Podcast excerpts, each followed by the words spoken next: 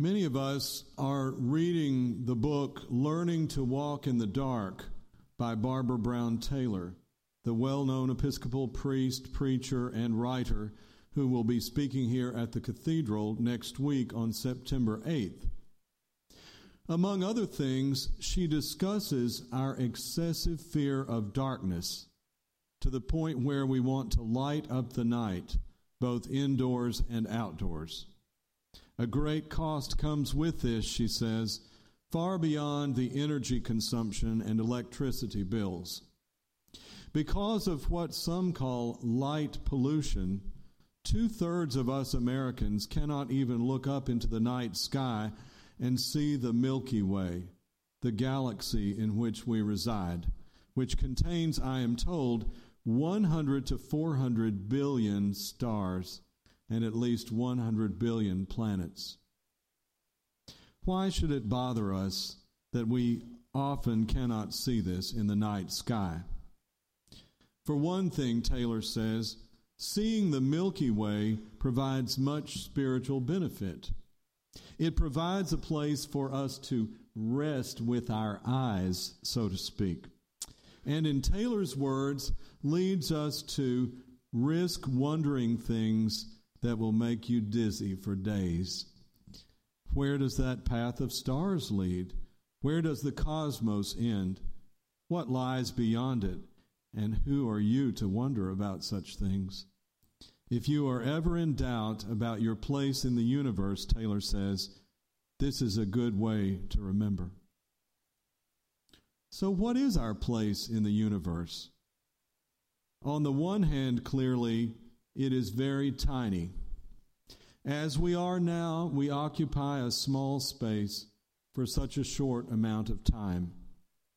Shakespeare, of course, nailed it when he has his character Prospero declare that we are such stuff as dreams are made on, and our little life is rounded with a sleep. He makes the same point when he has Macbeth compare us humans to a poor player that struts and frets his hour upon the stage and then is heard no more. As Thomas Gray wrote in his elegy written in a country churchyard, even the paths of glory lead but to the grave. On Ash Wednesday, we remember that we are made from dust and that we will return to the dust. So clearly, our Christian tradition acknowledges our smallness in the scheme of things. But on the other hand, paradoxically, it tells us that we are of infinite and eternal worth in this vast universe because God loves us beyond anything we can ask or imagine. It was out of love that God gave life to the dust we are made of, and out of love that God redeemed that life by becoming dust himself, dust that even the grave could not contain. So, as St. Paul said, we have nothing and yet possess everything. Barbara Brown Taylor notes that transitory as our lives are, we, along with all creation, are made of atoms originating in the heavens. I and everything I love, she says, have come forth from the furnace of the stars by a process of unfathomable life giving grace. She's the right age, of course, to know that 1970 Crosby, Stills, and Nash song that goes, We are stardust, we are golden, we are billion year old carbon. Because of God's creative, life giving work, we are something. After all, we are profoundly significant. Our, uh, we had a service of holy baptism at the nine o'clock service, and that liturgy highlights the paradoxical nature of our place in the universe. On the one hand, we acknowledge our need, our vulnerability, our need for communion with God and each other, something God has to give us. And so that's what that's what we're expressing when the candidate for baptism is buried with Christ symbolically in his death. Then the candidate is raised from the waters and we celebrate the resurrected Christ's power through the Spirit to ground us in the divine life, which is love and which never ends. So the downside and the upside, if you will, the smallness and the greatness. This service of baptism beautifully highlights the path by which we can all experience this amazing life that God offers us in Christ. First of all, we must acknowledge our smallness and our need. I think sometimes some other denominations are better than we are at emphasizing that part. Just as I am without one plea. Okay, well, we need that side. Not only is life short, but we're beset by weaknesses and limitations, of course, from day one. And beyond physical weaknesses, weakness and limited personal abilities, we are, as every service acknowledges, sinners motivated by pride who frequently follow false paths to glory. We've gone astray, everyone to his own way, as Handel set to music.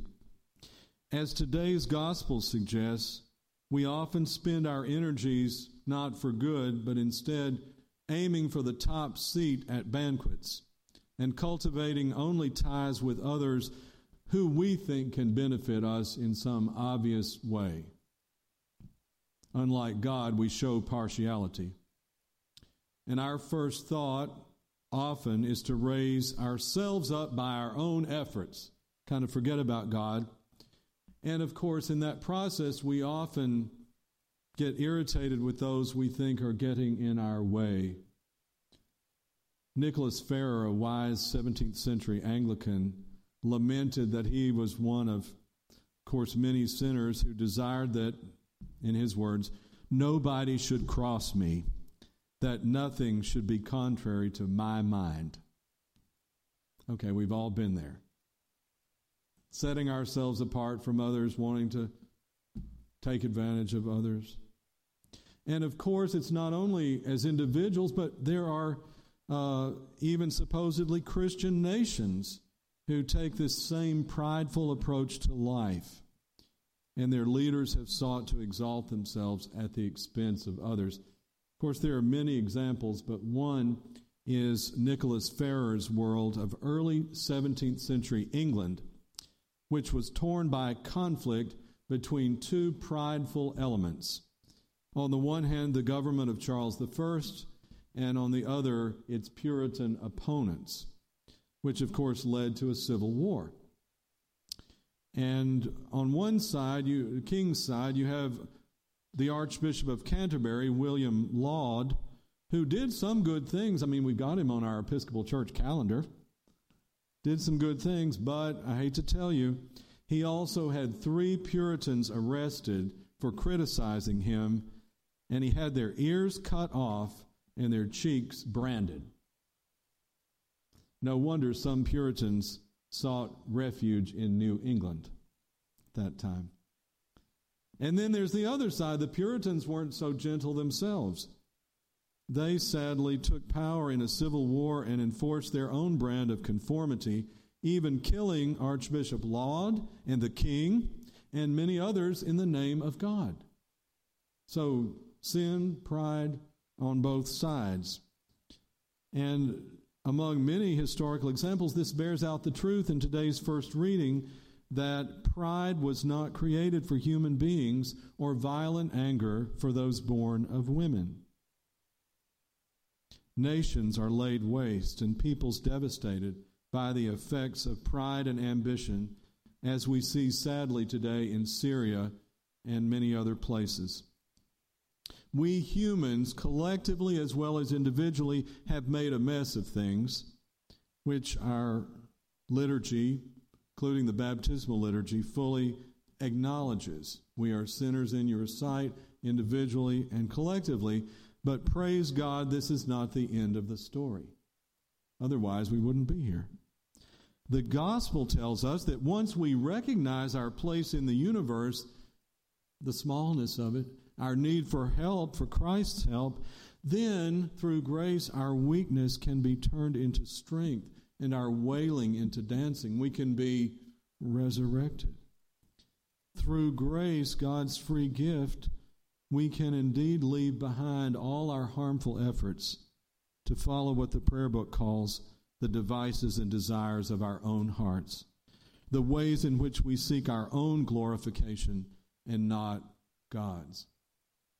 Sin is a serious thing, and often we don't talk about it enough, and we're all we all are involved in it. But there's this antidote, the grace of God. And with that grace, we can relate to each other in the church and to people beyond as the gospel reading is teaching us, not based on what others can do for us, but on our common identity as children of God. Instead of squaring off against each other and trying to practice one upsmanship, we will find, as the contemporary church leader Louie Crew put it, that at the altar we are all blood kin. Of course, Louie Crew's a southerner.